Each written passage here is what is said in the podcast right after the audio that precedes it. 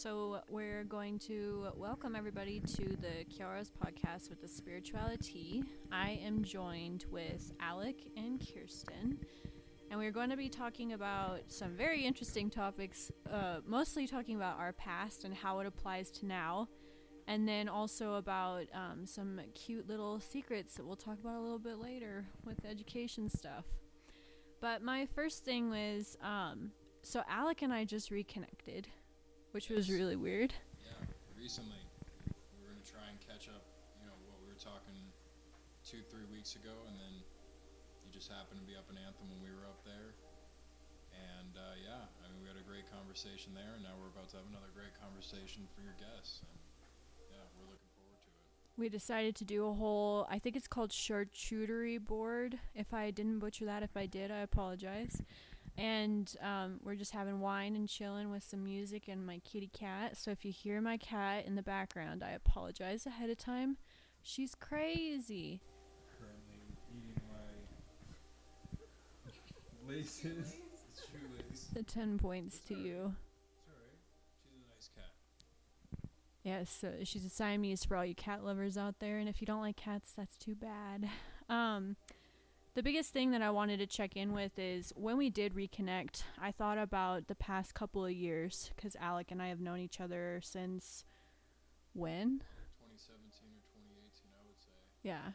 And it was back when I was working at Starbucks. Do you remember what you were doing? that point in time, it was like pretty it was a learning experience. So that was a little bit after uh, one of the lowest lower points in my life, where uh, you know I was 15 or 16 years old, was you know dealing with some depression, anxiety, and uh, actually got kicked out of my parents' house. Uh, they gave me away to DCS, but had a mentor uh, who had you know granted me access to live with him and. Um, you know, I remember you were working there, and I would show up there every every day at 9:30 a.m. for coffee. We would do a keto coffee with roast, I think, which was the light roast at Starbucks at the time. Oh my gosh, you were hanging out with Jason. Yeah, yeah, and basil too. I remember we would come there with basil sometimes, and um, yeah, that's where we had first met, and I guess our relationship just blossomed. I mean, I was enlightened earlier that you know at that point in time my character wasn't seen or portrayed correctly, um, but you know that's I guess as a young man. as a young man. Yeah, I remember. Um, so I mentioned this in a different podcast, but I'll bring it up again. I am not a judgmental person by any nature. I just uh, get these little like feelings if I feel comfortable with someone, and I remember that I enjoyed you because you remind me a lot of a um, like a werewolf or like like a wolf energetically. And I thought that was fascinating. But then, um, as you mentioned, being a young man, there were some behavioral things that I didn't quite um, enjoy or catch up on. So that uh, changed though, because we had a conversation. We, um, you were hanging out with Jason, and I remember something happened between you guys. There was like a disconnect or something, and I had mentioned to you that I did not enjoy him, and you asked me why. And I remember telling you because I felt like he was a bad influence for you. And that's when our friendship actually started because we actually talked it out. Do you remember that? I do. Yeah, yeah. It was. I think it was like at the front table at uh, the North Starbucks, and we talked it over. And uh, yeah, no, I mean that's usually when disagreements come, and you like you start a conversation about it. Like that's usually when friendships do blossom. You know, that's where that's where growth is made because you actually have a conversation. Both people put down their egos and you know they put those aside and they, they talk through it.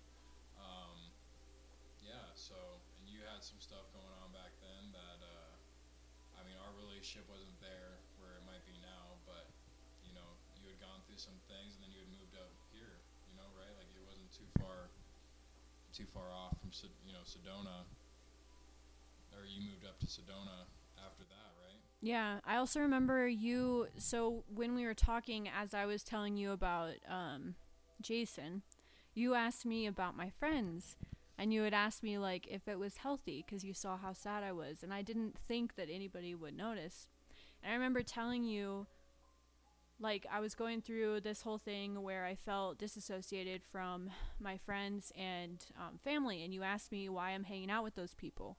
Like, what's my why with it, right? You were always about what's your why. And I didn't know. I didn't have a good answer for it. I just told you, like, what I was going through and uh, being a little bit vulnerable with you. And then you opened up about your vulnerabilities, and we really connected on that level. So that was a really good moment, I think and that's what that, that that's why what you know we're trying to do here with Project Y, you know, later down the road, and like that's the main question, in my opinion, uh, is like why with everything, right? Like, why are you hanging out with certain people? Why are you, you know, intaking certain things? Why are you?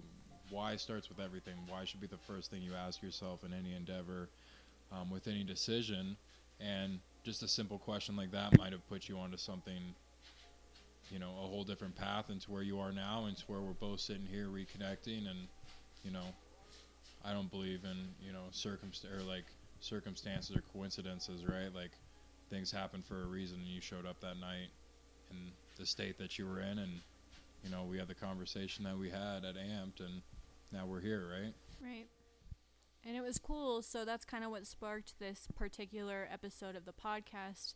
Um, we were connecting about what the current standings are with um, our environment, the situation going on in life.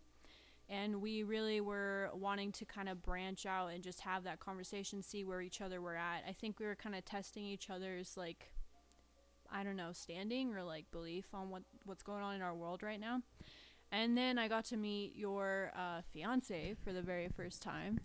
And I really wanted to um, ask you guys before we get into the deep shit, deep diving, yeah. um, about your guys' relationship and how that's impacted you.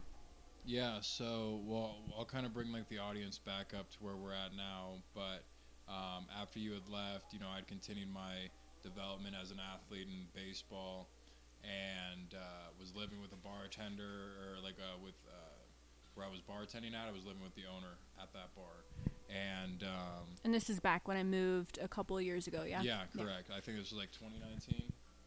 Yeah, and um, 2019, and I was like on Tinder, obviously doing the same stuff as like a you know 19 year old would, and but at the same time, I also knew that where I was at currently in my life, I was gonna need to like throw away like the player mindset and actually like move forward with like a you know deep relationship. Death One, of a bachelor. Yeah, yeah, because like as like where I'm trying to go, I I'd rather hustle in my 20s and party in my 30s and 40s rather than like do it all backwards, right? And like party in your early 20s, you know, late 20s, and then try and figure it out when you're 40. Right. right? I see that all the time. And uh, but with that being the case, you have to throw some other things aside and like being that playboy athlete which i could have been and like that's who you had seen and that's what a lot of other people had seen you know i had to kind of check myself and i was and i put you know i mean what was it that was in my tinder bio that was so outlandish that it was the thing that caught my eye was um, like i'm looking for somebody to leave a legacy with Aww. and like when i was on tinder and i was um, like looking. I was kind of a lost soul anyway. Like I had gone through my own stuff. I um, went through like a substance abuse issue and um, I I don't know, I guess body dysmorphia for a lack of a better word. Same. Yeah. Like I think that's natural for people yeah, our age. yeah, right? Like just in the society standard that we live in, being a young girl is difficult. Um, so I was trying to find my own direction and I found this guy online who was like, let's start a legacy, like, let's do something big. And I was like, okay, well, I'm down for that. I was like, I want to help the world and like, I believe that I'm supposed to do something big on this earth. And like, my family wasn't supportive and they were very, um, religious in their viewpoints in the sense of like I'm only going to believe one thing and this is the way that it is, which I don't believe at all. I think there's way more to it. And that that just really resonated with me. I was like, okay, like you're young, do it now or you're not going to do it, right? So it was either I was going to go off and do my own thing or I was going to see how it worked with this guy and it ended up working out really well. And here we sit with you today like on the cusp of big things. It's so weird. You guys can't see me dying, but if you saw me on the other side of the mic, I'm dying cuz like I don't know, like there's this sincerity that I feel so much for Alec because of our like our relation, like what we related to each other and how we like kind of helped each other in like really big moments in both of our lives. And like to see him with Kirsten is like or Kirsten, I want to say your name properly. How do you say it? Kirsten. Kirsten. Um and like see them glowing and like see how beautiful she is and like actually see that. It's spectacular. So all of you people out there, this is not an ad for Tinder, but you can find somebody that There are good things on Tinder. You just have to siphon through all the bullshit. That's it. um so it's wonderful to sit with them and, and especially her and I want to know like because of what you were talking about with like the the image and like with the woman's image we were talking about the age difference between you guys. So she's actually in my age bracket. We're in the same uh, generation whereas alec is actually in my sister's generation and they're just after us. So it's like how has your guys' relationship helped empower you?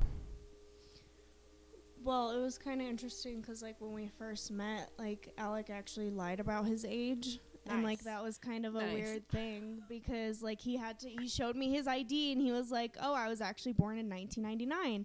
And I was like, is this a joke? And he was like, no. And, like, the whole night we, like, connected. I had no idea. So it's like, at that point, I was like, okay, are you going to let this superficial thing matter? or like you know you connected with somebody's soul so what's the difference you know like and it was just wild because i really thought we went to a bar first of all it was the bar that he worked at and he was like oh i'm not gonna get a drink like all this and that. I thought nothing of it. I was like oh he's gonna drive later. Like he's smart. Like not knowing that they knew that he was underage and he actually couldn't drink but like at this point i don't really see like the age gap like there are just some things like culturally that like I know and he doesn't, but that also came from like economic status and like I grew up in a single family household and Alec did not. So that also is a difference, but I don't think that's like related to age in any way and like in the sense of souls, like what does age really matter, you know?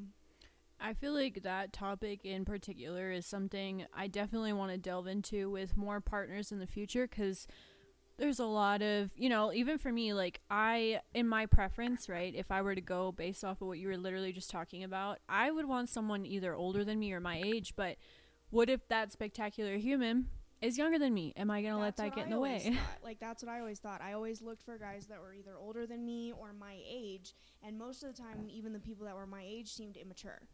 And I was like, okay, like this is just not working. And then the people that were older, like you could tell the gap as to why they were looking for people that were younger. So like it's really just who the person is, like the age, no matter what, like doesn't matter. Like their maturity depends on what they've gone through in their life and w- their belief system, I believe. And that's pretty spectacular too. I kind of wanted to branch into what she's saying into um like talking about Alec's profession. Um his focus is actually in his athleticism, so if you want to talk about what sport you do and why and all that. Yeah, so I've been playing baseball for almost 15 years now, maybe 16 years. Um, since I was like four or five, I'm 21 now. Um, when you and I had first met, like I just dropped out of high school and was um, having the opportunity to go walk on at Phoenix College. I redshirted there, and then had an opportunity uh, to train at a place called Fuel Factory Sports, and from there I've just you know had my career blossom. Played at uh, Barstow Community College in 2019, 2020, and then as we all know, COVID-19 happened in March, and you know then we came back to Arizona, and I've just been training there, and uh, really developing my game. But you know, I, with that all being said, that wouldn't have been done without this amazing woman to my right um, because you know she's worn the pants. She's known like as a student athlete, and I put that in quotations. Um, you know, there's certain things that you have to devote time to. She wore the pants in the relationship, and you know, assume that responsibility. While, um, you know, I've been doing this thing through the college experience, and then COVID hit, and on the athletic side, um, professionally, they got rid of um, 35 rounds, and they've pushed back a whole bunch of talent. And just where I was at, and where you know, in my life, I just wasn't going to do it through the college route. So this last year, I've gone and uh, you know got rid of my college eligibility and just gone the professional route. So I've actually had an opportunity to go play this summer in a couple of locations, and uh, you know things are paying off. Uh, but that wouldn't be for me not understanding where we were at last year in 2020 because I knew a lot of guys that you know either sat on their hands or looked at this with a very pessimistic view as you know I, this isn't any you know endeavor but you know that pessimistic view where you know, the world was ending if I'd gone through that I probably wouldn't be in the position I'm at now um, I feel like that is a big deal, like what you just mentioned, because I want to recap. I want to talk about like what I was going through exactly the same time last year, like right when it was happening. I remember I was at the house and I was in Sedona. And Sedona, I don't know if you people know, but Sedona is it's not as hippy dippy as it looks. There's a lot of really enlightened spiritual people there. So there is the hippy dippy people, and then there's these people that are very just intelligent, and they're kind of uh, they've gone through the shadow work and the stuff that they had to work on and develop. So the community has an array of really intelligent, enlightened people. And when it happened, I looked at my the mic hit me. It's okay. I looked at my roommate, and I was like. Do you think that they're to shut everything down? And it was the day before they did the shutdown. And I looked at her, I was like, do you really think that they're going to shut everything down? And she said, you know, if they are, then we have to be ready. So at least just, you know, go and get food, go get money, like make sure you have your stuff set aside just just in case, right? And emotionally, I didn't feel fear as much as I felt excited cuz like was this going to be a wake up? Were people actually going to look and see like what if it did shut down? Is there going to be a wake up? Well, and it, it's so funny that you kind of bring that up to where um, is this going to be a wake up? I remember telling the guys on the field the day uh, something came out about COVID 19, and they were all like, oh, it's uh, the corona, coronavirus, this, right? And they were doing all the beer stuff. And I said, guys, this is just a distraction. Like we have a job to do here, which is be, you know, student athletes. Like let's focus on that, and like let's focus on what we can control now. And they're like, oh, you know, this, that, and the other. But I think that's what this thing has been the entire time is a distraction. Um, no matter what your views are on the actual virus, um, if you've been staying home right now, you should have been getting better, rather than you know getting into the you know fear side of things and going you know with the narrative you had an opportunity to really grow yourself. And that being the case like people didn't utilize that. And i know a lot of people that didn't utilize that and let the pessimistic mindset you know overcome them um, and let you know the news cycle and the narrative dictate their life. And it's, it's sad to see because um, i see it amongst my peers. I see it amongst players, um, young players, to where, due to circumstances, they have to make certain decisions. Um, on you know, they're that's something that might affect their life for the rest of time. I think also like there was this desire for people to get uh, either more fit or to stay stay at home and um, kind of take care of your family. Because there was a lot of issues. I remember seeing that there was a lot of um, at home issues where like if you had abusive family members then the abuse rates went up because people had to face their shit right? Yes alcoholism went up domestic violence numbers went up assault numbers went up and divorce numbers went up. Divorce numbers. Realizing that like hey, this person that I'm supposed to be like deeply connected to, we actually have nothing in common at all because we had to sit at home. Slow down and look at it. Yeah, yeah, and like they're working in the same vicinity, and now they're like, hold on, why am I here? And like people are rethinking their lives when it was just so easy to go through the cycle before you were forced to stop. And like even that, it was really easy. Just with the technology that we have today, like you can find anything you want online, you can scroll through Facebook, you can avoid, avoid, avoid. And it's just so easy to be distracted, even if you're not following along. Because I know a ton of people that like preach, like, oh, well, I don't watch the news. It's like, okay, well, you still scroll through Facebook and get your news that way, right? Like, it's just a different paradigm. We're taking a little nibble and drink break. Drink break. um, refill. doing the refill. no, and I think what you're talking about too, um, having to look in the mirror was something that was hilarious between Alec and I because that's what sparked our friendship, right? And we had to literally sit down and address like, oh, are we are we dealing with our shit? Do we have any justification for what? You know, you said what's your why? And I think that your words definitely came up because I remember looking at your feed and seeing you um like posting a couple things about like your sport or what you were doing. Um and we actually we did message like a year or two ago, right? We said hi and you're like, "Where are you?" and I said Sedona still and you do you want to hang out or whatever. It was something like a year or two ago, something like that. Yeah, and there was yeah, it was it had to have been when we got back to where I was just trying to check in and see where you were at amongst all this craziness. Right. To be honest with you. Um, but yeah, I mean that's th- this last year has been probably one of the most fortunate times because we had this opportunity to be with some of the best in the sport as well as some of the best minds in the cannabis industry and the you know yeah, business cannabis is now legal in a lot of states. Yeah, yeah. Well, and I've been a big proponent of cannabis. Um, Since I've known him, yeah. yeah, um, where it's helped with like post-traumatic stress disorder, being in the house that I lived in, and what I had to, you know, go through growing up, as well as like ADHD issues and just not being all over the place and just being able to like like focus a little bit.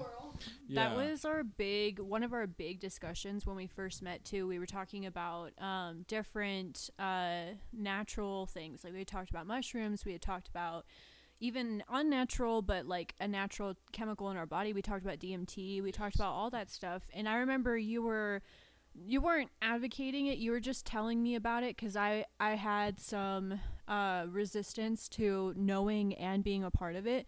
But then, as soon as our conversation sparked and we talked about it, I researched the shit out of DMT and what um, other hallucinogenics do to the body and how they affect you and stuff like that.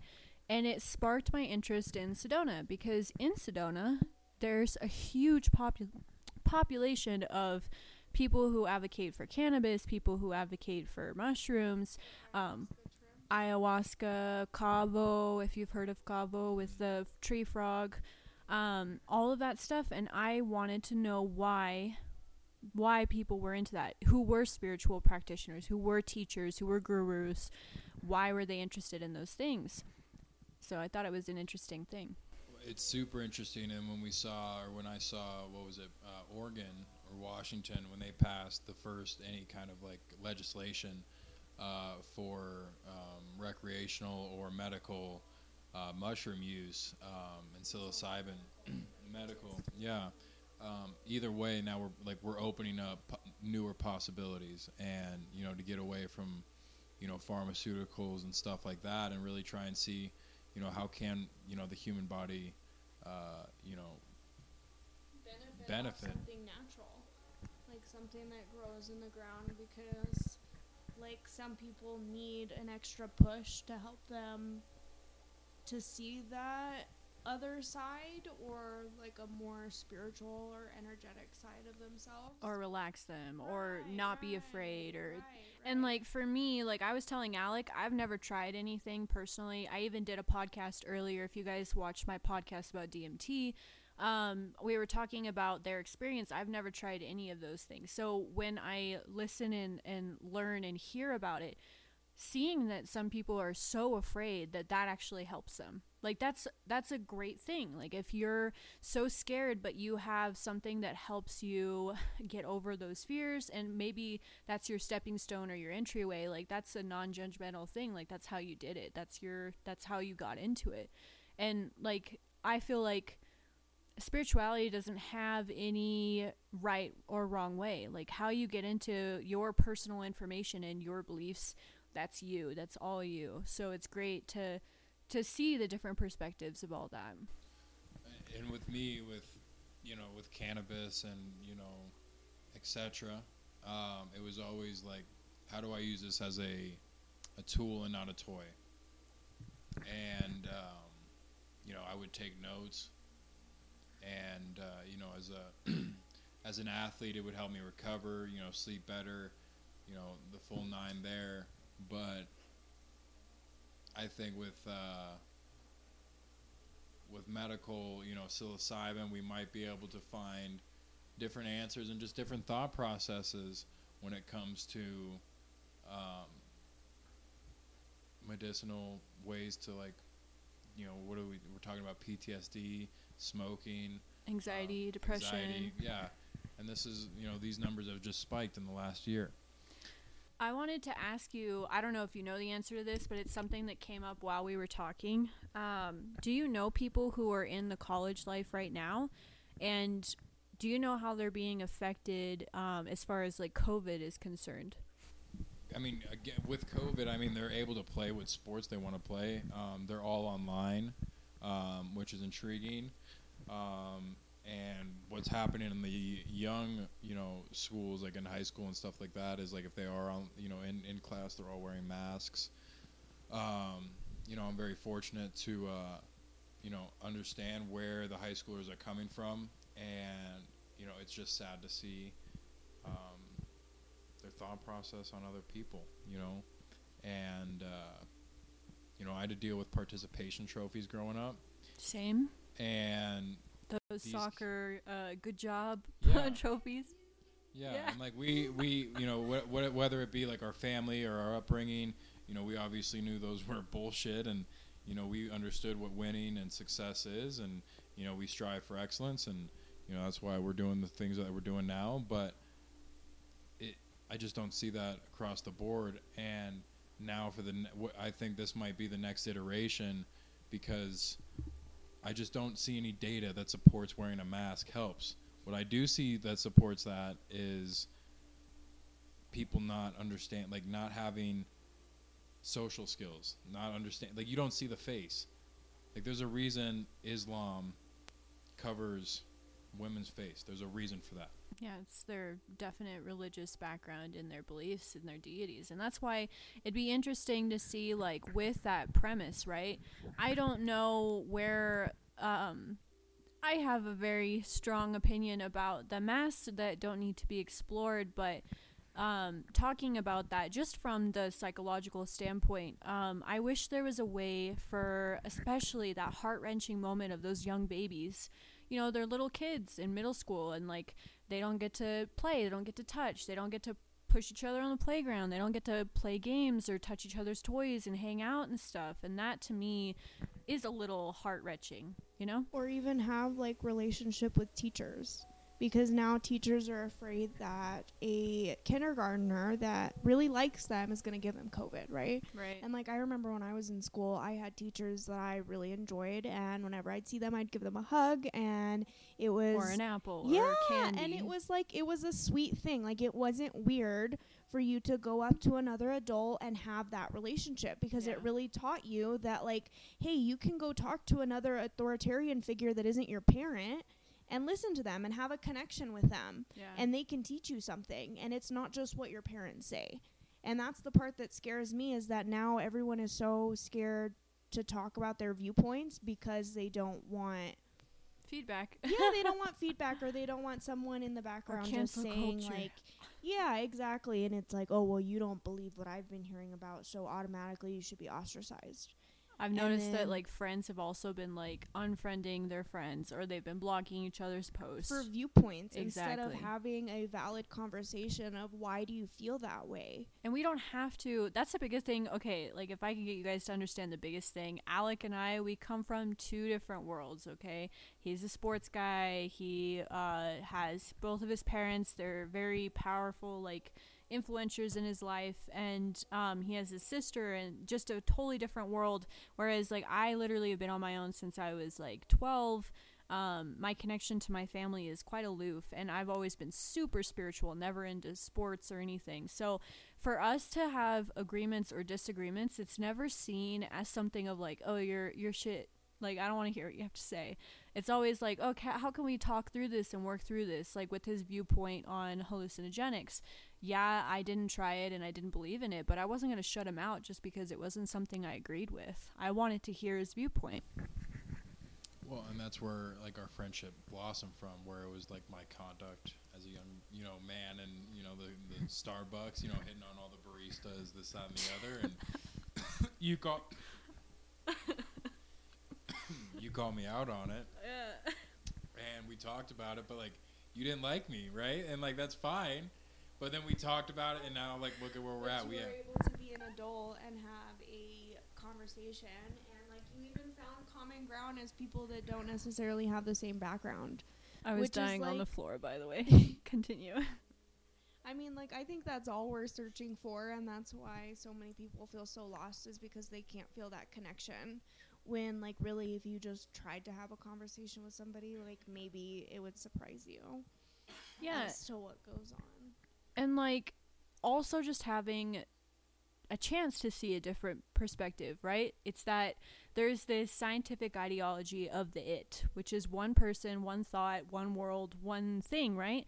We I promise you, you would get so bored if you lived in that kind of world where nobody questions your thoughts, nobody has a conversation with you about a different perspective, nobody challenges you. the same thing. Everyone walks the same way. Right. Everyone's the same version of the same person, and it's just And I don't- cookie cutter. I don't want to live in a world like that. Me neither, because like literally, you're right. That would be so boring. Because if you had nobody to challenge your intellect with, how would you ever learn anything? or grow. Right, and like understand a different perspective because everyone's grown into what they know, and everyone goes through their own circumstance. Like your worst thing is only the worst thing that's ever happened to you, and that's all you can really understand. And you can have empathy towards other people, but you really don't understand until you talk to somebody and listen to where they came from and why they think the way that they think because there is a reason for that like everyone has that thing that they've gone through even if it's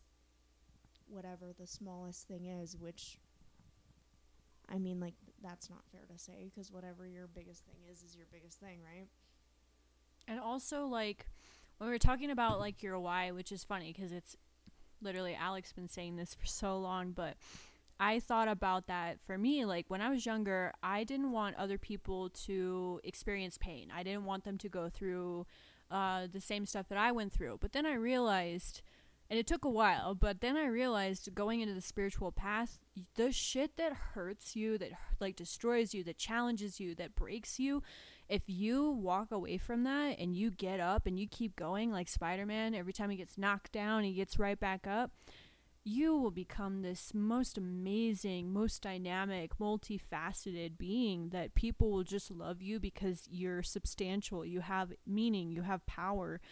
And I want that with my friends and with the world.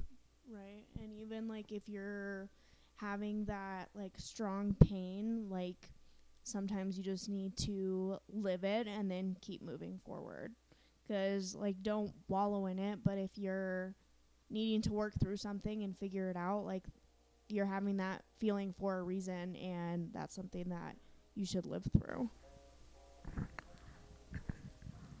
that, like to to live through it, I think as well. Like live through it, but like add more. Because it, whenever it seems like whenever I broke through anything, in my life, it was always because I backed myself into a corner and put more on my shoulders, like more responsibility.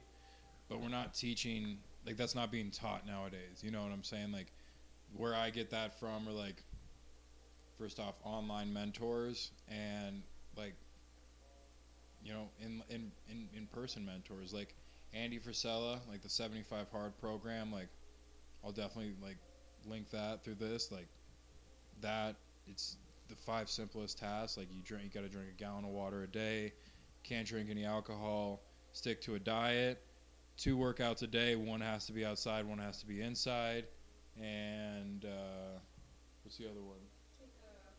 Oh, take a progress. Oh no, and then 10 pages. You got to read. You got to read 10 pages of a book. And like they're the five like most simplest tasks, but like I try and run that program when shit is hard.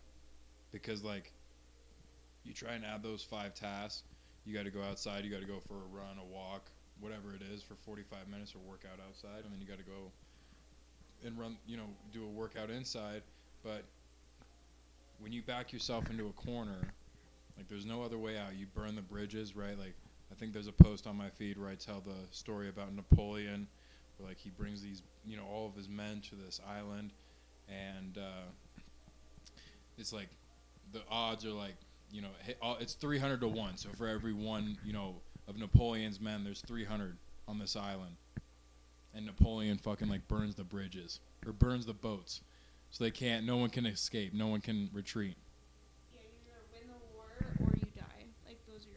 Like plan plan A or die. Plan A or die. And it's like how are you going to make plan A work? But most people they haven't even found their plan A and that's okay, but like you have to like if you want to do something big and you want to be something like of importance, you have to like solve the biggest problems, right?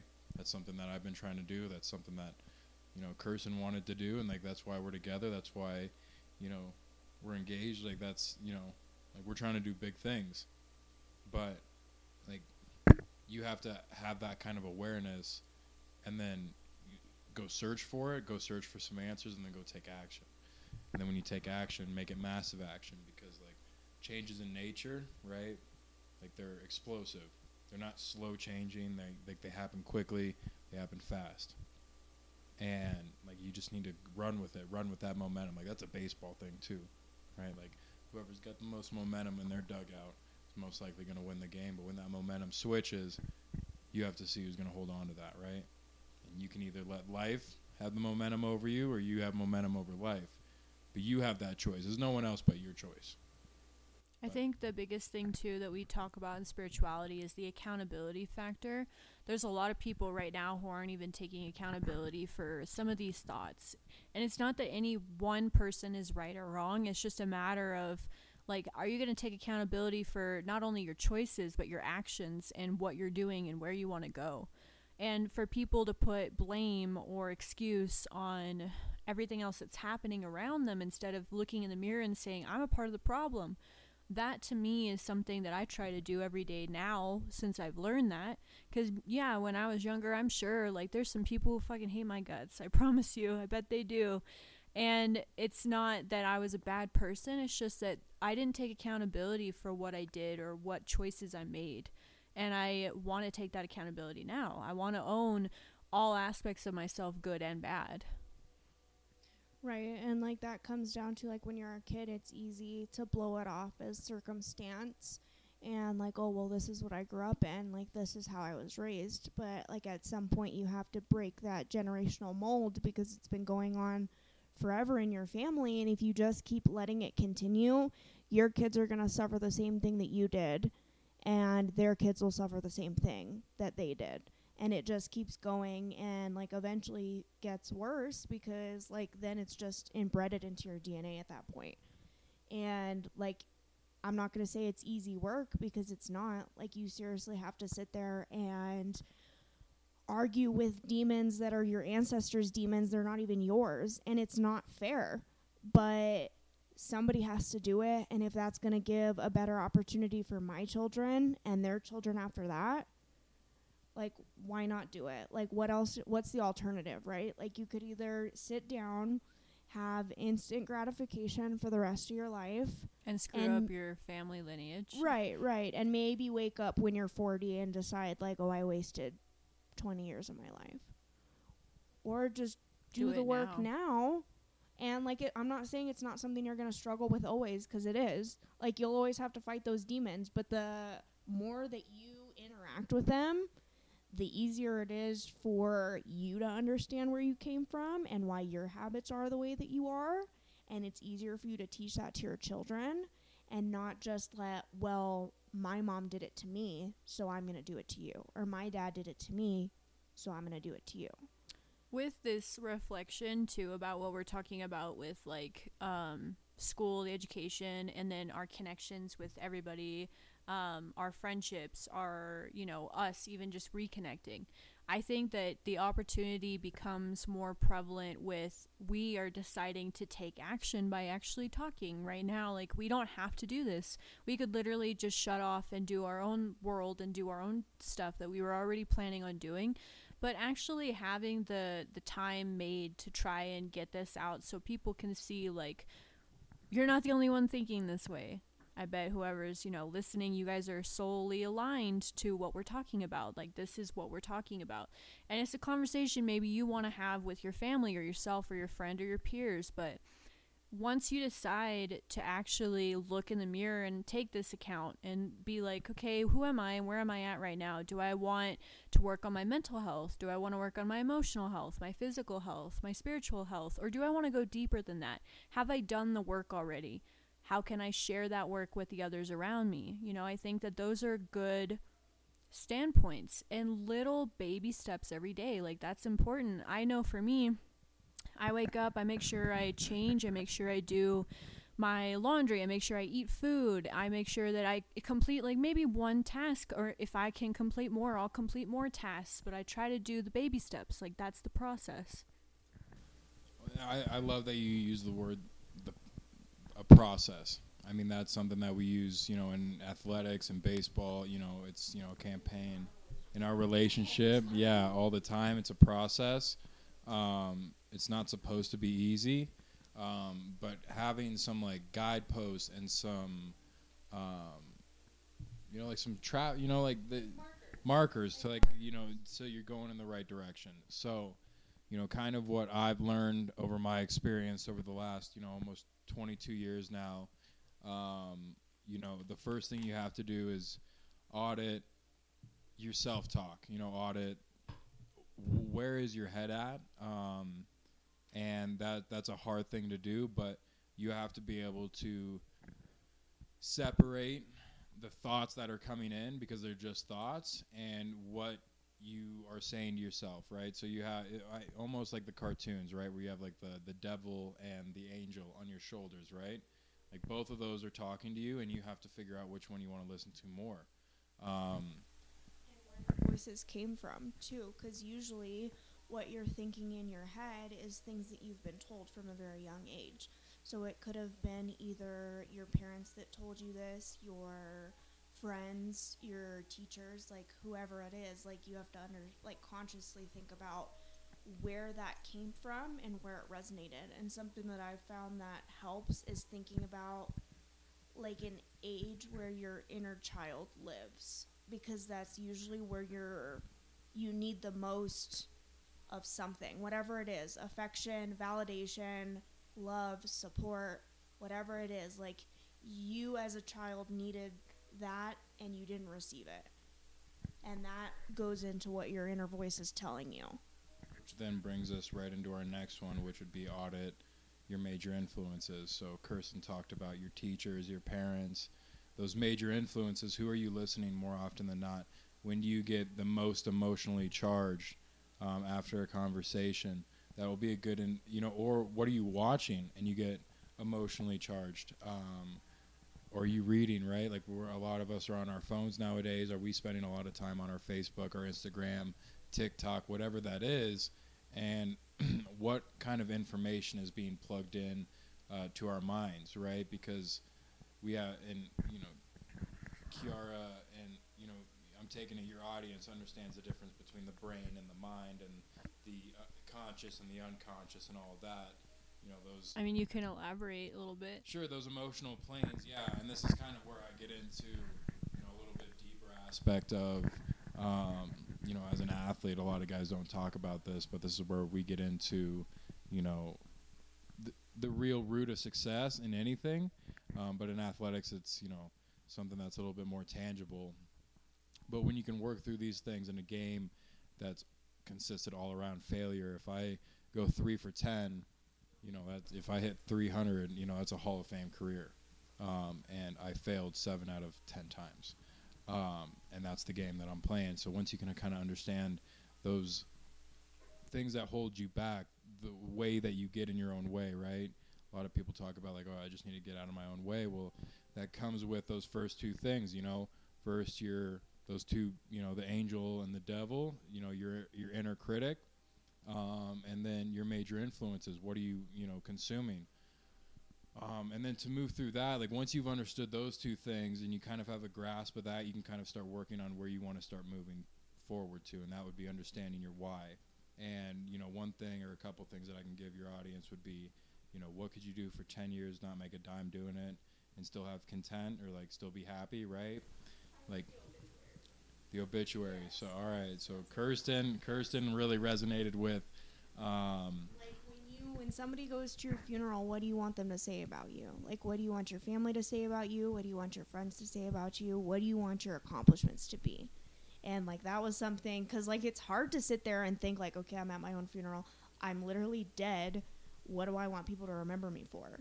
think about being dead, because like that's not something we talk about. yourself there because like you won't really get to that point and really resonate until you like literally visualize like I'm dead, I'm not here. You're about to be six feet under. Understand, like these people are about to walk up to a podium with all your, well, yeah, with all with your children, your current children, your future children, your grandchildren. They're all there. Or your friends or Wh- your colleagues. Yeah. whoever it is Uh, and i want you to like you need to emotionally charge yourself and really put yourself in this experience because we don't do this we currently right now in our society we're trying to coddle everyone like stop coddling yourself I uh, come from a very Hispanic background with my family, and they always say, get over it. And I'm not joking. My mom used to say it, my grandma says it to this day. Um, it's not something that's supposed to be like a, a, a slap to the face, it's more of like a wake up call. Like, what are the things that are really making you feel this low or like be to be coddled, right? So I love that that you guys brought this whole thing up because it's like it's a really good topic, especially with the mind. and to yeah to that point like working through that your mind right like it's in there whatever desires aspirations you have like they're within you for a reason and you have to like feed those um, but you have to be honest with yourself. So like you have to have those you know those you have to be honest with yourself with those first two things. And you know that third thing as well like what do you want to be said at your obituary? What could you do for 10 years not making a dime doing it and still be happy? Like i think that's a warren buffett quote. But if you can find those things and then put the effort into it like we you are right now the spirituality side and like talking about having these kind of conversations you've done the work. You've invested the money in the microphones the computer the programs to produce this right? Like you've invested that. You've put those votes out into the universe. Your karma is going like no no this is something right now this is the game we're playing is with the dollar right? So we're playing that game. You're trying to move and position yourself in a certain way so that you become the next leader in that most people there's a lot of people that have a lot of great information that could really contribute to your show that aren't they don't want to speak out because they might be shy So speak up, damn so, it. Yeah, so speak up. Like the, people want to hear about it. You know what I'm saying? And like uh, that goes for me as well. Like to where like my story is like very I wouldn't say unique, but like might be troubling to some and to like where I've gotten to. It's not unique, it's just not talked about and that's what makes it like taboo in a sense is that it's not talked about because like it happens more and more like um, alcohol abuse in the household or parental abuse um, physical or emotional because like i'm familiar with the emotional and like i don't mean unconsciously and consciously because like your parents do to you like what we were just talking about like the generational wounds like they only know what they knew better. So that's our job is to learn better for our children. And like i think that plays into um, what alec was talking about how um, you need to c- find like your purpose and that isn't in the sense of like putting yourself into a box that's like oh well i'm this way or i'm that way. Like oh i'm white i'm a woman i'm five foot two like i'm a tiny girl. Like to me that doesn't matter. Like before a lot of people would tell me that all the time. They're like oh well you're so small you're this you're that whatever. But like in the end it doesn't matter. Like it all matters what's in your soul and what's in your heart and once you can clear yourself of those titles or those stigmas that society holds on you or the boxes that you put yourself into, you can really find what your soul is really trying to tell you to do because you're really just put into this body as a way to navigate this world, to breathe this earth. Like, if your soul was just meandering along the world, you wouldn't be able to be noticed or whatever. You're put in this body for a reason. So listen to what your soul is telling you and use the vessel that you're given. to that point, like Kirsten was talking about these boxes, and I respect everyone's viewpoints and how they feel and how they feel they need to express themselves. Their identity and all that, But at- the identity goes into the boxes. They're the boxes. So the, this is the way that I try and make it a visual representation. So we all know where our third eye is, right? And we all know. If you don't know, it's it's between your eyes, either in the the forehead or above the forehead. Yeah. Yep. So right in between, like above your nose bridge, and you just take a line up through there. But we also know, The, The temples. Yeah. and the temples are like a soft spot. Like there's people that have died like off of blanks, right? Just the explosion of like pretending to shoot themselves. They've died through that. But it's open there, and I think it's kind of intriguing that it's very similar to the same line that the third eye is. And I had this experience one time where um, I I saw every time I'd put myself into a specific box, whether that be I'm a baseball player, I'm an entrepreneur, I'm this, I'm I'm a I'm a bachelor. I'm a I'm a bachelor, I'm a straight male, I'm a player, whatever th- whatever that whatever that box is, right? I that line, right, of that energy, that that first uh, uh, chakra, right, of where the third eye, or the, I guess that would be the second chakra. It's actually the sixth, but it's okay. Keep going. Six backwards, excuse Yeah, yeah, me. Yeah, yeah.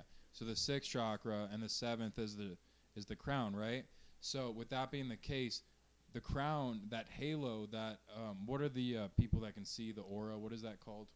Um, usually it's just people who can see auras. I don't know what they're called. I guess Oh, empaths can sometimes see it, but it's Okay. it's just an aura reader. a yeah. aura reader, right? So like, but I think when you're most, when the aura is the most strong, right, Mm-hmm. is when you as a human, first off, are not fragmented, so you're very honest, you're truthful, but second of all, you don't put yourself into these boxes, right? Like every time you put yourself into this box, you're further cementing your meat suit onto this reality. You yourself to only this reality, which, like, I, when I said before about how, um, like, my family was religious and they only believed one way was the way that it was supposed to be, and I don't believe that way, that's what I mean in the sense that there are multiple stories going on in the universe, and it's not just one plane or the next.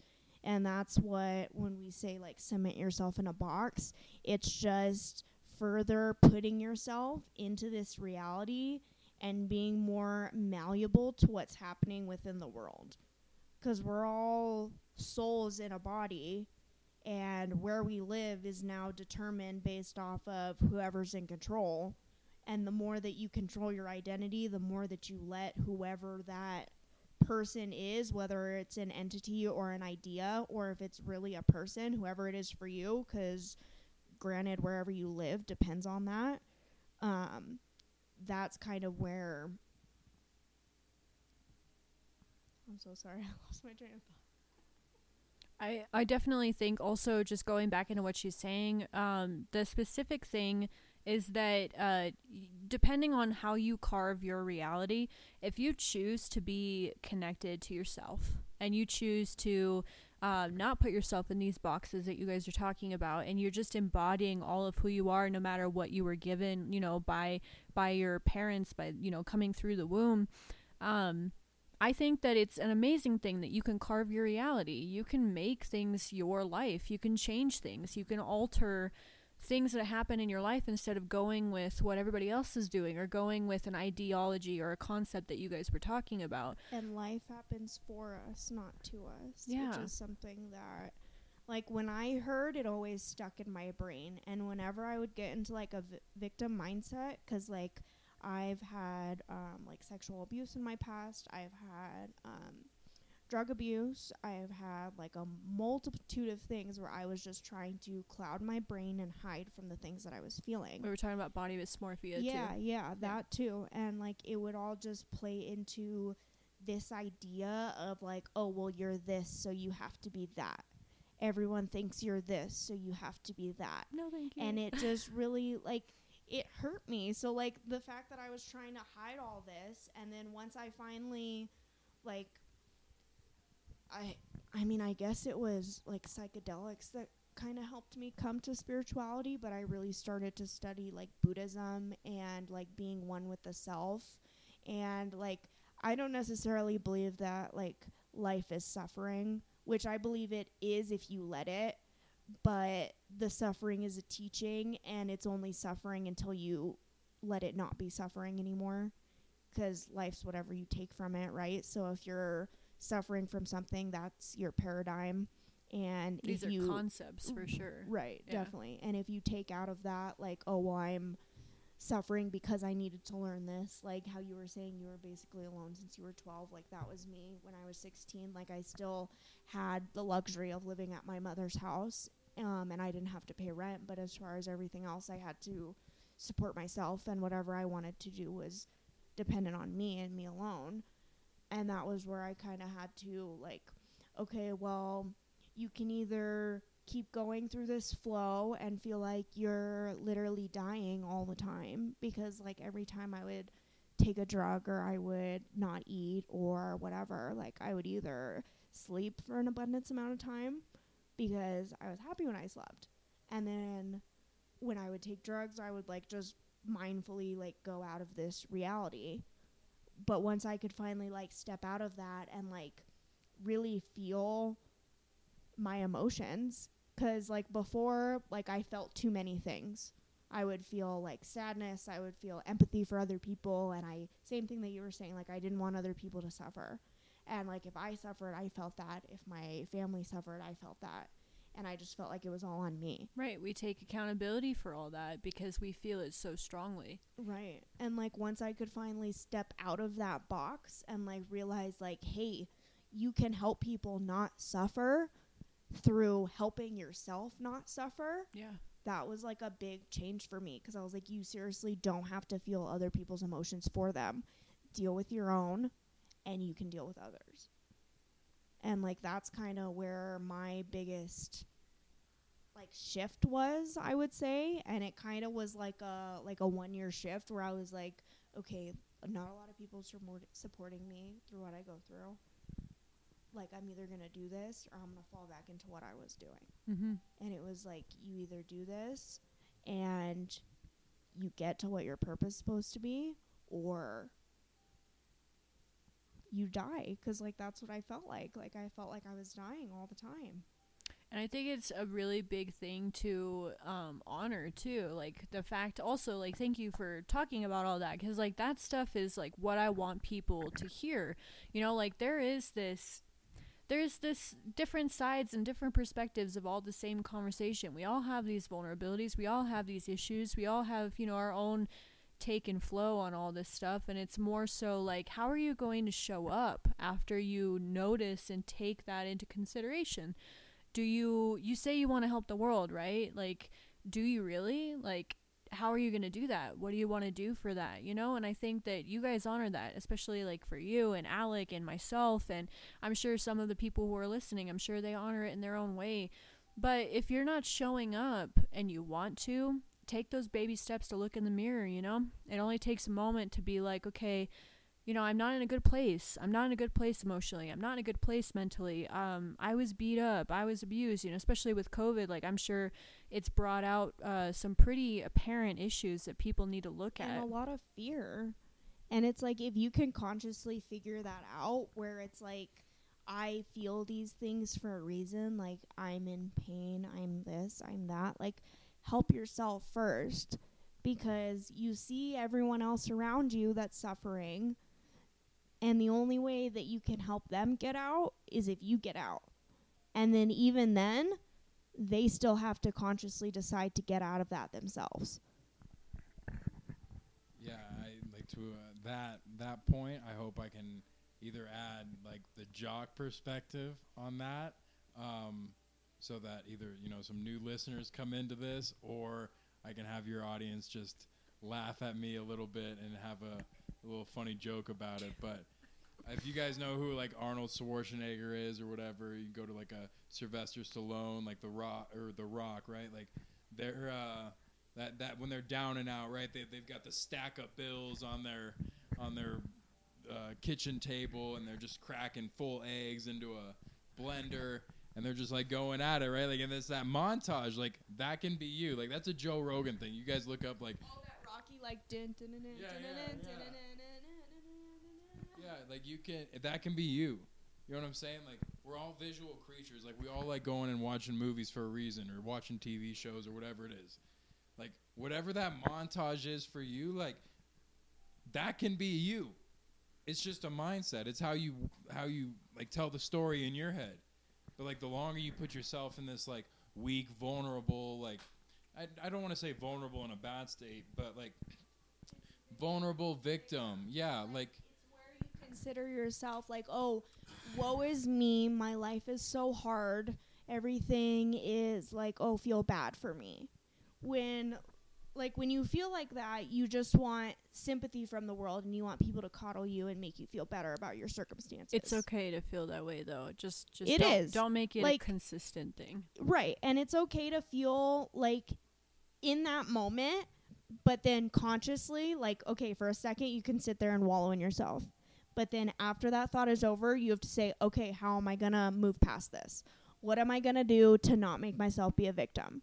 I've- Because I know somebody like took too. advantage of me, right? Like if the world took advantage of you, whatever it is, what are you going to do to move forward? Cuz that's all life is is a learning point from that. If you sit there and say like, "Oh, well, my life is hard. I'm just going to let this be my downfall." Then you didn't grow and learn from the circumstance. And like I think that's the biggest thing as to getting to the next point is like this didn't work out, so what's next? And that isn't always like changing career fields if you will. It's just what's the next fork that i go down on the road? Like where is it that i go next? Cuz this way i tried this it didn't work. Now let's go down this way. Um, it's definitely uh, important to honor when you are in those feelings, like she had mentioned. It, it really is. Like, you definitely need, because I know some of you people that are listening, you probably feel like, you know, it really has been hard. I really did go through shit. I lost my kid, or I lost my marriage, or I almost killed myself, or, you know, lots of things that people go through. Like, uh, there's a lot of pain, there's a lot of abuse. It's not, it's not a bad thing. You definitely can feel those feelings. But what she's trying to say, too, is just, how are you going to show up after you you know are aware of that the awareness is number one and then after that how are you going to show up and it's not uncommon like you're not alone and i think that's the biggest thing that you can take away from this is like even if you are sitting in that victim mindset and you need to reach out and find somebody there are people that have felt that before. There are people that have gone through your circumstances in that sense before and there are people that have gotten out. So like if there's something that you're really wanting to pursue google it honestly there might be somebody online that you find that does the same thing you do and you find inspiration in the way that they talk about things or if you look up like I don't want to push I mean like if you're just getting started out, motivation is a good thing like to look up, but at some point I feel like motivation comes within you and what we were talking about your purpose and your drive. Motivation. Kirsten's a thousand percent correct when she like when she said like motivation in the beginning. Like you need that. Your brain. You've been so down on yourself. You've been a victim um, in your own head. You haven't really been a victim. That's just how you framed your story, and that's it's okay. Like yeah, you might have wasted some time. Don't be mad at yourself. If you are, use that to fuel your fire. Go li- like just look up motivation videos.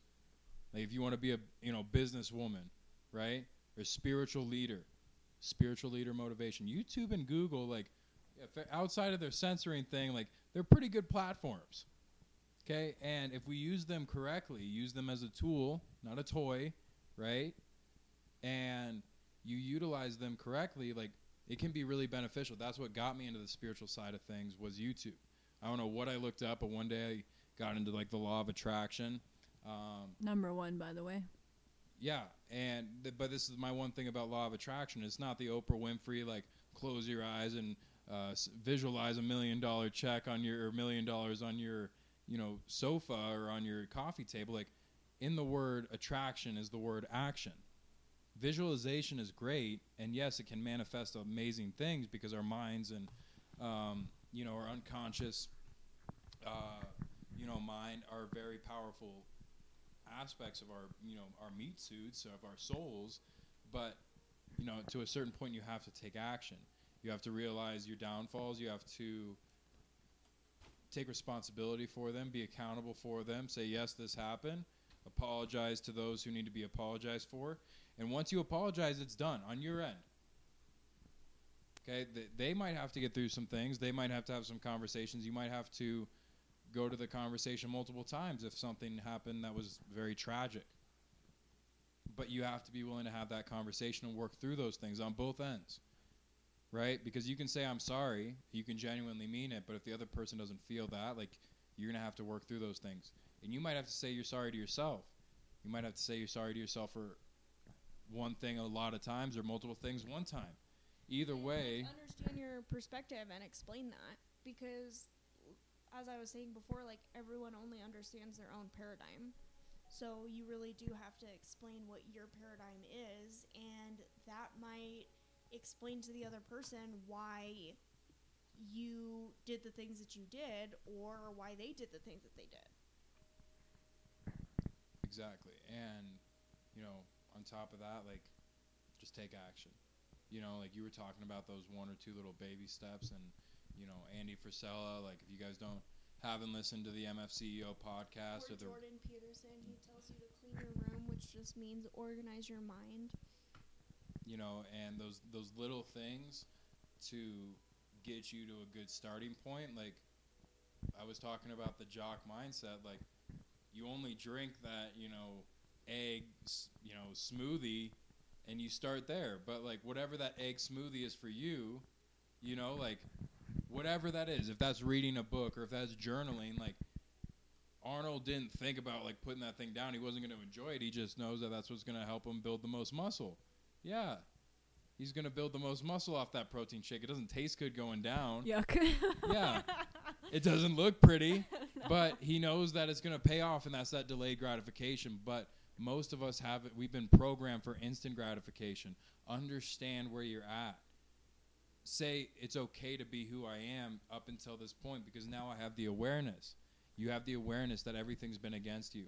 The, I mean, Netflix is a great tool too, to where like there's these amazing documentaries that, I, what is the uh, social dilemma? Okay, social media is out to get you. The internet is out to get you. Your phone is out to get you. If you're listening to this podcast and you're getting notifications, ding, ding, ding, right? If you're getting all that as you're listening to this, you should probably stop. You're getting crazy dopamine effects, serotonin effects. You're going ups and downs all day. Use the things that we have, the technology that we have as a tool, not a toy. not something that's there to entertain you, something that you're utilizing to make you evolve, get to the next level. Because like if you had any of those notifications come through, you're at a detriment because you're distracted. Mm-hmm. That's your mind. That's what Jordan Peterson taught. He's like, clean up your room, right? Clean up your house, whatever that is. Like what he's talking about, like Kirsten said, is like cleaning your mind. Mm-hmm. But if your mind is always listening for the next dopamine hit, right, the little Twitter feed or the you know, Instant gratification. yeah, Mm-hmm.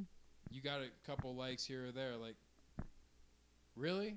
You think Instagram or Facebook is like the end all be all? It's a great tool to get your message out, but like, how, like, you know, Kiara said, like, how are you doing that in person?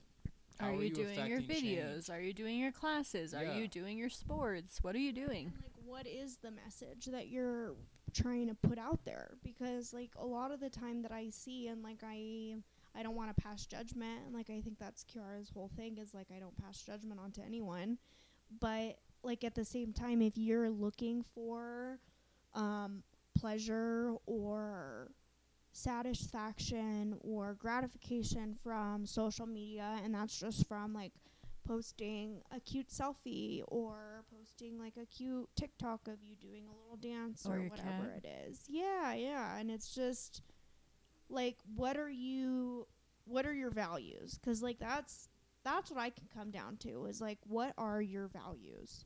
Cuz you really want to think about that's what you're going to pass along to the next generation and like How are you gonna leave your legacy? Right, right. How are you going to leave your legacy? Like, what are you standing for when you post these things? And, like, not to say it doesn't make you feel good, because of course it does. That's why you do it. But in the long run, is it going to make you feel good? Does it is it going to make you feel satisfied in your life when you wake up in 40, 50 years? Like, are you are you happy with what you've brought to this world? Are you happy? I am. Yeah. I do Super too. content. Same. It's a great I am too, yeah. It's only been recently though, and that's like why I want to say like this shit takes work, and it's not that instant gratification. Honestly, I hate. if I could hate anything, that's something I definitely hate because I feel like it doesn't show who you are. Like if I were to look at you for five seconds, right? If we're just looking at each other for five seconds, I'm gonna look at your clothes, I'm gonna look at your skin, I'm gonna look at your face, I'm gonna look at your hair. What am I gonna think about that? What are my values in those five seconds? If it's me and it's like my perspective, I don't look at people's skin tone. I don't look at their sexuality. I don't think about that shit. What am I looking at you when I look at you for five seconds? What does your smile tell you? Me. Like, what do your eyes tell me? Um, your body. Like, what is your body telling me? That's what I look at. But when I've asked the same question to some other friends, they'll be like, oh, I look at like what their gender is or their clothes and like what class they're in or, you know, like, are they school or are they old or young or whatever? And I'm thinking, like, okay, what did you get from that? Um, I just kind of have a question about what you had said there. So you've like said class a couple times. So could you just like enlighten me a little bit about what class means to like you and your listeners? Yeah, so I don't know about the listeners, but like for me, when I've had that come up with friends who've talked about that, they always look at like, are you someone who is in sports? Are you someone who's in uh like money wise like do you have finances to back you? Um are you showing that off? You know a lot of people nowadays they're working for that millionaire ethic. So sometimes my friends will be like, "Oh, um, they look like they uh, shop and buy nice things to, to make their them look better or something It's like, like that." a status symbol almost. Yeah. what- okay. yeah, That's I was just wondering what you had meant by class, but like, yeah, the the what what's on the Instagram kind of thing. right, exactly. And I mean, if you're if you're judging someone based off of that, like, let's go a little bit deeper. Like, let, like what are we here for? You know, like what is your why here, right? And like that's what I mean. That's what you know my legacy is, right? But like, why why are we here? You know, like we're playing this game called capitalism. If you know your listeners are in the United States, and like, but that's what the world revolves around. Like China is about capitalism, making money. Like we're playing this money game. Okay, so like that's that's what influence is. Okay, in the sense of like the correlation. Okay, like I don't like I don't disagree. Like you can have influence. Like we have Gandhis, right? We have like Rosa Parks. We have things that these people weren't wealthy individuals, and we can still learn a lot. But right now, that is the game. But we also have to be aware of like what these people are, because there's a lot of like money gurus, and I put that in quotations online right now, telling you like this is how, or m- multi-level marketing schemes, things like that, right? Like these things that are going to put you, like they're going to quick, quick cash. Like no, like you said exactly what you just said. I think what five minutes ago, where this has been a process to where you're now feeling content in life, like things are going good, things are rolling, the balls, the momentum ball is moving. That that snowball at the top of the hill at the cartoon, right, is rolling down the hill, getting bigger and bigger and bigger, right? Mm-hmm. that takes time and it's okay to be early in the process like i don't care what age you are at like you have time to do something big and right now is the time to do it we have technology laptops you can get for 300 bucks you can get online for less than 50 bucks like you can do things you can produce things go look at the top content producers what in whatever field PewDiePie. what yeah and go look at his first like first things Yep. they were dog shit. Yeah. They look like they were shot on a potato. You see how many you see how many views they that he had then, Yeah. and you see how many views he has now, and he's making millions of dollars at uh, PewDiePie, right? Right. There's a lot of other guys that have done that as well. Yeah. Or females, excuse me, but like Just people in general. people in general, yeah. But it takes time, and whatever you're trying to do, like there's the 10,000 hour rule, right? right. like, Excellence takes time, and the only thing that this world has rewarded is excellence. right. Whatever your political views are, okay, like, and this is going to be really far out there, but there are leaders that have been there that you who is the uh, Mussolini.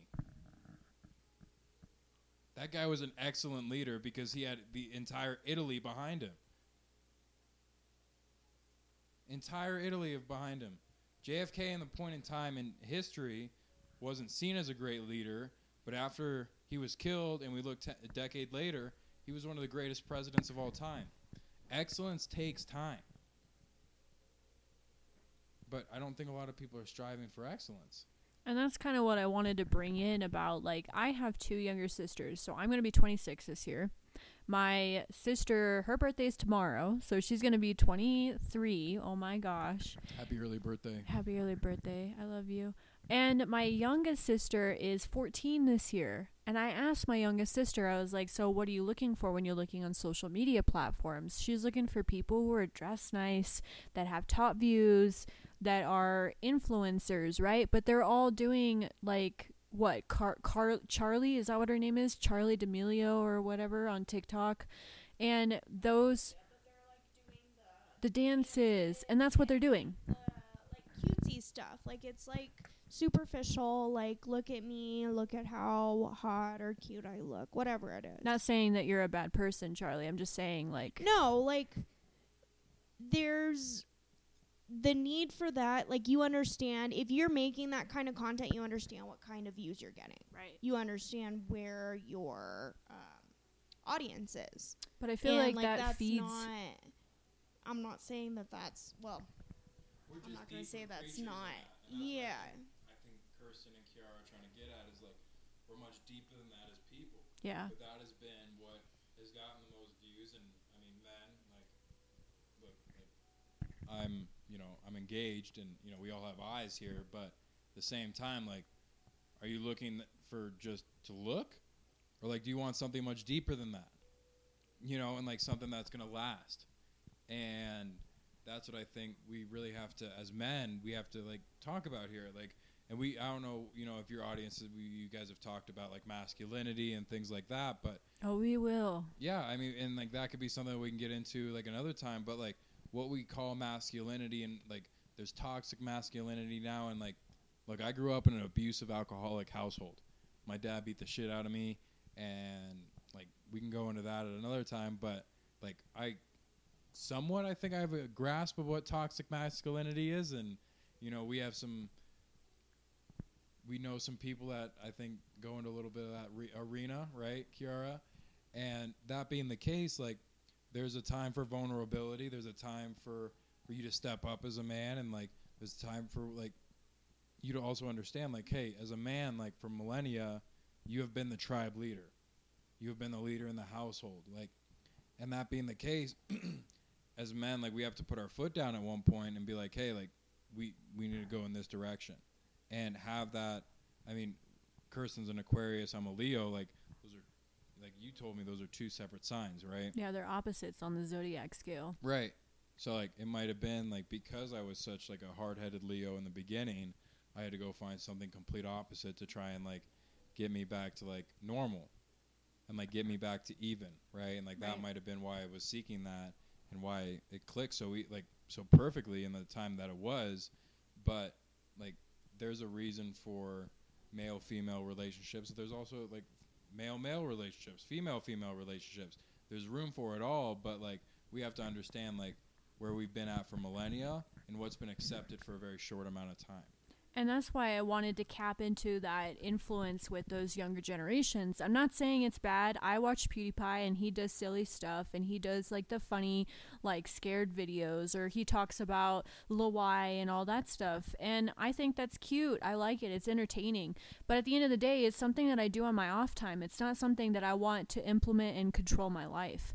A lot of these kids they want to do the dances. They want to they want to become the next influencers and they want to do cute little stupid stuff that what is that doing for you? And it's not saying that it's wrong or bad. I'm just saying like how are you applying that to your accountability and what can you do to show up better for yourself? And I think we're just having a conversation here. Like we're just questioning it because like, and this is what I mean by like we were talking about Mussolini and him being a leader and like an excellent leader. Like we've only had technology for what 30 years, and at the scale that it's at now and how easy it is to get it. I think like we're just questioning what's happening with it, right? And especially with the young generations, we're just having a conversation over it and like trying to exchange ideas on like a on a platform. So like I hope that like there's no judgment taken by the audience, but like for me as like an athlete and as an entrepreneur, a CEO, founder, right? Like there's certain things that my mind is geared towards and it's not about producing content, it's not about what's the next trend, right? Like I have to see that as a marketing ploy, marketing tactic and that's about it. Like I'm not going to engage in that. I'm not going to watch those things, right? And it's concerning because like a lot of people want these Kim Kardashian lives. They want these influencer lives, but they're not taking the actions to do so. You can watch them. Understanding what that really because a lot of the time that these influencers are showing their mansion or their car, and like this isn't everybody, and I'm not gonna pass judgment, but like at the same time, it's look what I did over the weekend, or look what I leased, look what I rented, look what I did this and that, and that kind of presence on social media is like it's geared to sell you on the idea that this is an easy realm. it takes Where- work Right, right. Where it's like, oh, I made a quick hundred or I made a quick million dollars on Forex trading or I made a quick million dollars on whatever. Right, right. Buy my course. That's a joke that Alec and I have. Like, 'cause we, like, we used to follow a lot of, like, Grant Cardone figures or, um, yeah, Dan Lok, people that would just like sell you on the idea that it's easy to make a quick dollar when like in the reality, if you have a purpose and something that you want to stand for, the following and the background that you're going to get behind it is worth way more than any dollar amount ever would and it's worth way more than any course that you could ever buy. And like that's what I guess we're trying to put out there is like okay, well, if you want to be that influencer, what are you influencing? and how are you going to put the work in to yeah, get there how are you going to show the work? Because you have to, if you're going to influence somebody and show them how to do something, you have to give them a guidance and a sense of this is what I did and this is how I do it. Yeah. So if it's like a fake persona that you're putting out there for fake likes, like what what what's the legacy that you're leading essentially what's the influence that you want to push on to the world And to that point, like I'll just say this to the future listeners from 10 years down the road, like this is a legacy podcast. Like what has been said on this is like you have 24-year-old Kirsten Yandel, 21-year-old Alexander Oren and Kiara, how old are you currently? I'll be 26. 26. Like this is early stuff. So like if you're getting this now, like the people that are talking on this podcast and this isn't conceited, like I'm just convinced that the work that I've done, the work that Kirsten's done, the work that Kiara has done and continues to do is like gonna pay off. But like this is a legacy podcast. Like the reason that I've opened up on this podcast and like Kirsten has opened up on this podcast is because like this is where we plan to go and like this is the pivot that we're making. Like this is the rest of our lives here and it seems like now is the time for us to take a stand. Like there's a lot of lost souls and i think that's where a lot of individuals are just choosing a side and then they're becoming very staunch on that side. And like i grew up in a christian household. I wanted to be a preacher for a long time and the same way kirsten I believe every single religion, every single spirituality, everything, every single philosophy has a place in this world. Thoughts are like it's a stream, right? And that stream is coming, it's flowing through you, and whatever antenna that you put it towards. And those are, you know, your major influences, your inner self-talk that we were talking about a little bit before. But like, oh, there's been a lot of lost souls, and it's it's not your fault. It's been your programming. It's been what your And that's where we started anyway. And like it's just because we fell onto something that we connected with and something that we held onto in our brain that we've got to this point. And that's why we sit here and tell you all the things that we tell you now is because we were that lost soul. Been there, like done that. I could yeah, like I've sat there and I like contemplated my own life and I've been depressed, I've been suicidal, I have anxiety to this day and I it's something that you have to work through and like that's why my biggest thing is you're not alone. Like literally you're not alone. This is not something that you have to go through by yourself and that's why we say like if you're on social media, if you're on this and you're on that, half the stuff that you're seeing isn't real life. And that's why it's just good to get perspective of where you're at and where you are in life. Because consciously you have to understand like oh well i have to start somewhere. Where's my starting point? Because everyone starts their starting point is their lowest point in their life. You don't ever want to change until you get to that lowest point in your life. There's a baseball term where you know if someone's going on a slump, right? And like I said, like you can fail seven times and still be a Hall of Famer, but like if you're slumping, like you can't get any lower than that.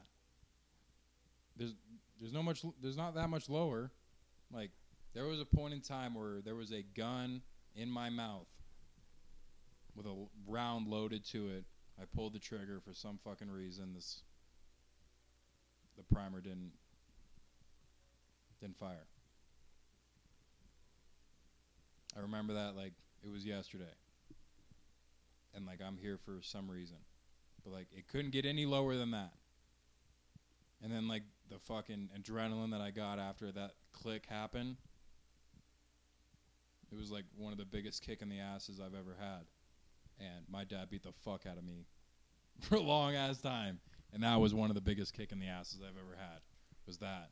But you can't get any lower. You know what I'm saying? Like I'm not advocating for like you trying to take your life, but if that's something you're contemplating, like knock it the fuck off. It goes back to your lowest point is only the lowest point that you understand. And if you can take from somebody else's lowest point, and if your lowest point isn't that extreme, that's amazing. Like, please don't ever get there. Like, Please, start yes. now. Like, start now. I'm telling you. Like, don't let your lowest point get to be somebody else's lowest point.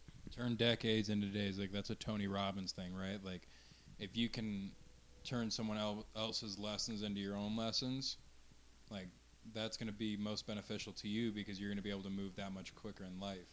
So if something that we said today, like you can get out of and like it correlates or relates to your life, like use that and like use this podcast as like your kick in the ass because like I think like there's been a few times where there was some little golden nuggets in there and on everyone's aspect. There's a lot of golden nuggets Yeah. in this. so like there's got to be something in there for you that you can take out of this and like start taking action because that's all it is Whatever it is that resonates, it doesn't matter. I don't care. Just resonate with something. because like if you know i'm I, I think like a good starting point for spirituality is like the law of attraction and manifestation and Intention, awareness, Yeah. Understanding that life happens for you, not to you.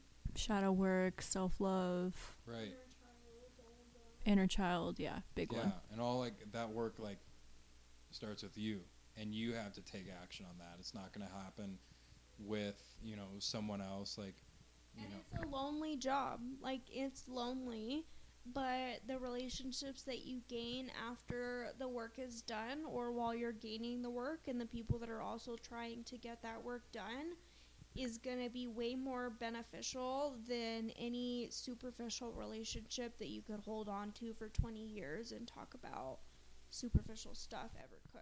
I mean, we're sitting here like three years later, and Alec and I are having this conversation. I get to meet his fiance and see where he's at now. But like, imagine if I hadn't gotten that opportunity with you running into Starbucks and having that conversation with me and being like, I need help and I need somebody. You know, imagine if I had turned you away or if I had not seen you or been there and like recognized like oh i see myself in this person i've been through hell i'm going through hell like i want to be there I want to be with that person. It's it doesn't have to be simplistic. It doesn't have to be hard, but as long as you put in that effort and you make these these conscious choices to actually put in the work we're talking about to apply, I think that that will make those relationships that she's talking about and really initiate you into who you're meant to be. Because, like, you know, what is your why? Like, that's everything that you are. So leave that legacy and tune in next time. Every time you find the things that actually resonate with you, listen to those words and, and check in, you know, put your phone down, stop looking at the next big thing and like look at what, what you want to offer and who you are to be your next big thing. So, um, we're probably going to drift into a different subject and take a break for now and relax a little bit. Uh, I hope you guys enjoyed the podcast, and a big thank you to you guys for being very transparent and very like forward with your words and just being present here to talk about this stuff. So thank you guys so much. It was a super honor. Um, if you guys want to get like the rest of that program, um, I've created as like a little PDF. Um, so if you want that, just DM me. It's uh, on Instagram. It's the real Alecxander Oorin, spelled A L E C X A N D E R double O R I N. Um, and then Kirsten. Thank you so much for having us on, Kiara. I really appreciate it. Um, my Instagram, if you want to follow me, is gonna be at the only underscore Kshea K S H E A. Um. Yeah, yeah. Thank you so much for having us on today. I really appreciate it. This has been an amazing conversation, and we will definitely have to continue. Um, I'll leave their uh, links and everything in the podcast so you guys can check out their stuff. Um, definitely look into what Alex has been working on and uh, what Chris- Kirsten will continue to create in her own power. And we'll have these conversations in the future. If you guys want more stuff, just let me know. Message me through my social, and we'll get these talks going. And if you felt, you know, you resonated with what we were talking about and you want to talk, just hit us up. Maybe we'll have, you know, wine and cheese and chill out and have a really good talk. So, thank you guys for tuning in, and I hope you have a wonderful rest of your day. Thank you.